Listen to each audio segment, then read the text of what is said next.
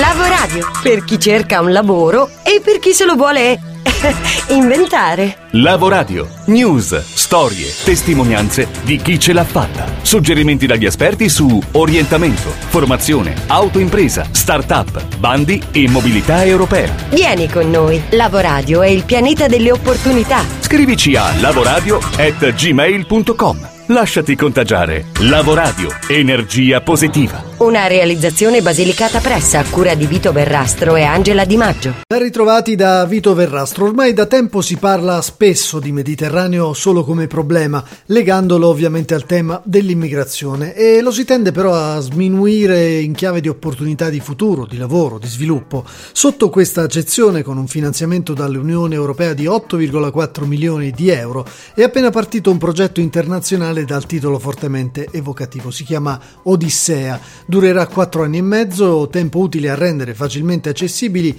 i dati marino-costieri del bacino, adattandoli alle necessità delle varie tipologie di utilizzatori finali. Il progetto ha come output una piattaforma multiuso che integrerà i dati provenienti dagli osservatori e dai modelli previsionali di tutto il bacino, connettendo informazioni dai big data provenienti da istituzioni pubbliche, enti di ricerca, università, anche al fine di massimizzarne l'utilizzo e conseguentemente creare opportunità di business e ricerca ricerca in settori come gli impianti di maricoltura, la pianificazione di parchi eolici offshore, l'energia dal mare e impianti oil and gas. E proprio dalla metafora del Mediterraneo parte una bella intervista che Albina Sodo ha realizzato qualche tempo fa con Alex Giordano che si occupa di etnografia digitale e antropologia evoluta ed è anche docente di Brand Reputation Management presso la facoltà di economia dell'Università di Urbino Carlo Bo. Ma in realtà è interessante vedere come il Mediterraneo è stato il primo mezzo di comunicazione, proprio inteso in senso stretto, che ha messo insieme culture diverse, trasformando quindi uno spazio geografico in uno spazio di relazioni, quindi uno spazio dove stretto, dove quindi anche i conflitti, la dimensione della conflittualità è sempre stata molto accesa e per questo è stato uno spazio che nella storia ha primeggiato proprio per una cultura di, un'innova- di un'innovazione. È interessante vedere quindi che eh, questa caratteristica, se vogliamo anche geografica e geopolitica, dà spazio a un altro Mediterraneo, un Mediterraneo come luogo di valori, come metafora, eh, dove i valori tipici no, di questo Mediterraneo, manco a farlo apposta, corrispondono con i valori tipici della società della rete.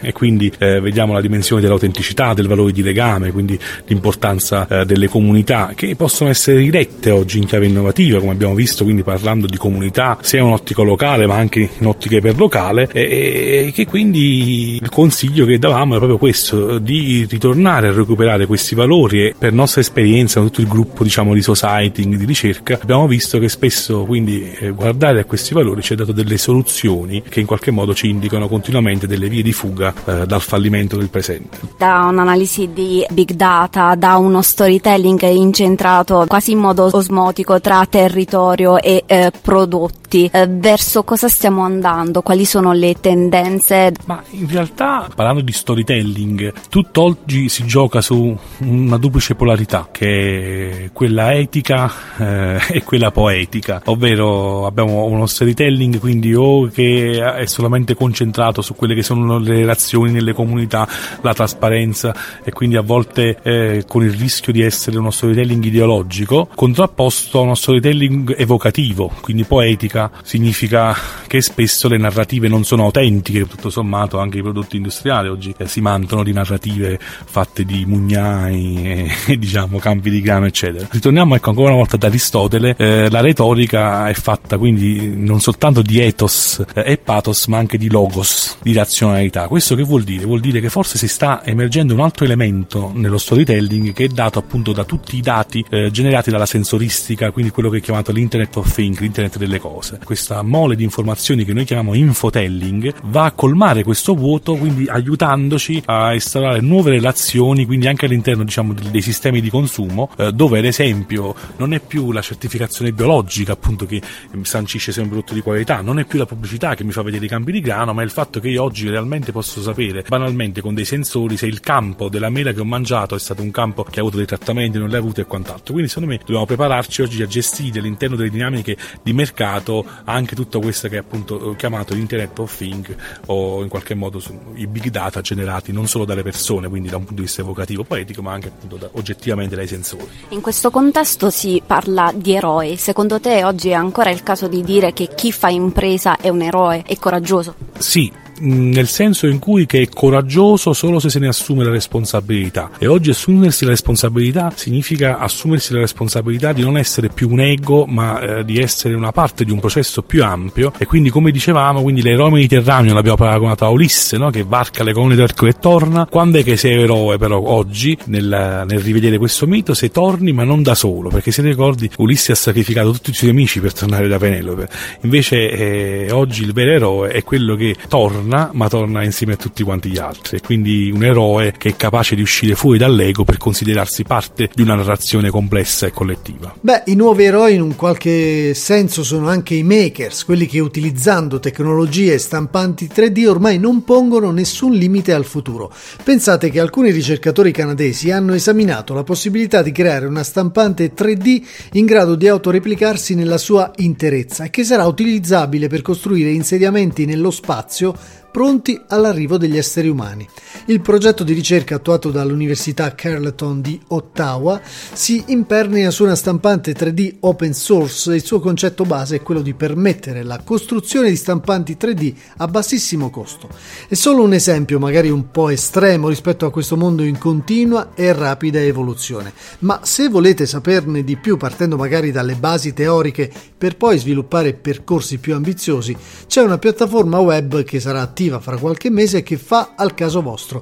Si chiama Training in 3D Printing to Foster You Innovation and Creativity e vuole dare alle persone l'opportunità di sviluppare le proprie capacità nella stampa in 3D e acquisire la conoscenza che permetta loro di attivarsi in questo campo. La piattaforma vede coinvolti partner da sei differenti paesi europei. Noi ne abbiamo incrociato due, Doru Kantemir e Jonathan Borg. Iniziamo da Kantemir è una tecnologia che offre tanti, eh, tante opportunità, ma si, bisogna eh, che la gente conosce questa tecnologia. Il nostro target ci sono dai allievi di, di scuola 14 anni in su fino a che ne so, pensionati o la gente che vuole fare qualcosa di nuovo uh, usando questa nuova tecnologia. Come trasmettere la, tutto quello che è la stampa 3D attraverso internet e non magari facendo fisicamente? Uh, prima di, di, andare a fare fisicamente le cose bisogna avere la, anche la parte teorica, soprattutto bisogna conoscere che esiste questa tecnologia e chi ti offre delle opportunità. Con le conoscenze che noi eh, trasmetteremo tramite questa piattaforma uno si può anche costruire la propria eh, stampante 3D perché oggigiorno è con non so 200-300 euro ti puoi costruire una stampante a casa. Non è il, grande problema della, uh, dello stampaggio 3D, non è di avere uh, il macchinario, ma soprattutto di avere le conoscenze. Quali sono i settori di applicazione che secondo lei hanno più futuro? Oggi leggevo le ultime frontiere in materia di sanità, per esempio. Le protesi, poi anche gli organi stampati 3D sono una delle, delle uh, zone dove il stampaggio 3D ha le maggior uh, potenzialità. Poi ci sono nei campi come uh, ingegneria spaziale, costruzioni, la costruzione delle case stampate 3D. Infatti c'è la WASP, che è una, ditta italiana che ha fatto una, una casa stampata 3D, uh, hanno costruito una grossa stampante, però ci sono anche eh, delle ditte in, um, nell'America che hanno costruito uno, un albergo e delle case 3D. Possiamo immaginare una stampante 3D in ogni casa da qui a un anno, a due anni? O è troppo presto? No, secondo me eh, una stampante 3D in tutte le case non ci sarà mai perché eh, non basta avere una stampante, non basta saper usare una stampante, ma bisogna essere anche uh, capace di fare i modelli per quella stampante. E questa è la, la, la, cosa più difficile perché non tutti siamo ingegneri, non tutti siamo architetti.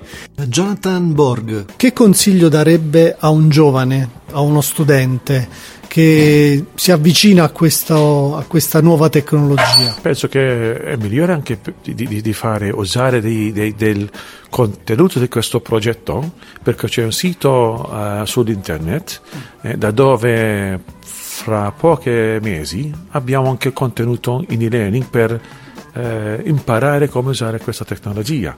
Meglio prima studiare che fare, che sì, applicare. Sì, sì, come qualsiasi cosa, deve prima eh, sai come usare e perché e poi posso provare. Due ospiti stranieri di Lavoradio che però parlano un discreto italiano, ma quando siamo noi a doverci esprimere in inglese, cosa succede? Gli italiani in media, lo sappiamo, sono notoriamente in difficoltà per vari ordini di motivi. C'è da qualche tempo un metodo che promette però risultati sorprendenti, abbinando l'apprendimento dell'inglese alle tecniche di programmazione neurolinguistica. Lo ha ideato e sviluppato Paola Jacobini, interprete, traduttrice e formatrice, alla quale abbiamo chiesto da dove nasce l'idea. Tutto nasce praticamente durante un corso. Io ero in aula eh, a Roma durante un corso di Stefano Santori, lo, lo, cito molto volentieri perché è colui da cui io sono nata a livello di, di formazione e stavamo facendo un corso avanzato di eh, appunto strategie avanzate di gestione dell'aula e diciamo che ci era stato chiesto durante un'esercitazione di fare una micro e macro programmazione di un corso che ci sarebbe piaciuto tenere in aula. Come una magica alchimia io ho cominciato a scrivere, la penna praticamente ha cominciato a scrivere da sola e il titolo da subito è stato NLP for English. Immediatamente ho avuto chiaro il target, praticamente le persone alle quali mi sarei potuta rivolgere erano veramente tutte, un target incredibilmente ampio, dagli studenti a, ai medici, ai professionisti, alle casalinghe, a chiunque ami viaggiare. E, e questa alchimia nasce da che cosa? Nasce praticamente da un amore sicuramente molto grande per le lingue che studio praticamente da più di 30 anni e come dicevi giustamente ho avuto la fortuna perché di questo si tratta, di poterle sperimentare e studiare in vari ambiti, sia livello sia in Italia che anche a livello eh, diciamo, internazionale, in Germania, in Spagna e poi il mio ultimo soggiorno all'estero è stato a Londra dove ho lavorato e studiato. E quindi dopo essere passata da tutti i sistemi tradizionali ho incrociato la formazione, in particolare la programmazione neurolinguistica, e mi sono resa conto praticamente che la PNL aveva da regalarmi una serie di spunti. Eh, primo tra tutti il concetto di modellamento dell'eccellenza, che è preso in prestito e utilizzato ai fini dell'apprendimento delle lingue, in, da subito mi sono resa conto che era un'intuizione geniale. E poi c'è stata un'ulteriore intuizione che si rifà non a cose molto complesse, ma pensate un po', alla semplicità dei bambini. Loro ci sono maestri nell'apprendimento, nella misura in cui assorbono ogni tipo di stimolo in qualunque contesto loro si trovino. E quando a un certo punto mi sono resa conto di quanto a molti genitori, ma non solo, agli adulti in generale, capiti di ascoltare dei bambini che in maniera assolutamente spontanea sono in grado di riprodurre dei suoni o delle espressioni delle quali loro magari non conoscono nemmeno ancora il significato, ma sono in grado di riprodurre in contesti tra l'altro assolutamente idonei e con un paraverbale, ovvero con un'intonazione, un ritmo, un'enfasi magari che sono assolutamente pertinenti e non sanno ancora nemmeno cosa significhi quello che stanno dicendo. Questa intuizione mi ha fatto capire che in realtà chiunque può imparare una lingua in questa maniera e tra l'altro senza alcuna distinzione di livello anche relativamente proprio agli stimoli che riceve. Ecco perché poi i nostri corsi con quel metodo è assolutamente idoneo a chiunque, da chiunque non conosca le lingue a, chiunque abbia invece un livello anche advanced o anche più che advanced, assolutamente. Insomma, mh, il cervello fortunatamente ce l'abbiamo tutti, chi più, chi meno sviluppato, ma dobbiamo poi preparare il terreno, arare il terreno e, e, e prepararci a nuovi software da installare. La PNL ci insegna che il, il, cerve- il nostro cervello è riprogrammabile esattamente come un, come un computer, come un sistema operativo. Già nella fase intrauterina addirittura scarichiamo, facciamo proprio il download, nel vero senso della parola, di alcuni programmi che altro non sono che i comportamenti addirittura dei nostri genitori. In molti casi siamo limitati anche da alcuni comportamenti o da alcuni pensieri che non ci inducono ad essere, che non ci portano ad essere terreno fertile per l'apprendimento. E quindi il primo passo è quello di capire, ma questa mia convinzione di non essere portato per le lingue da dove viene? allora capiamo se viene dall'ambiente, se viene magari da un episodio verificatosi a scuola o altro. La consapevolezza è decisamente il primo passo, capire da dove è stato originato quel pensiero e quindi tutti i comportamenti che ne sono conseguiti.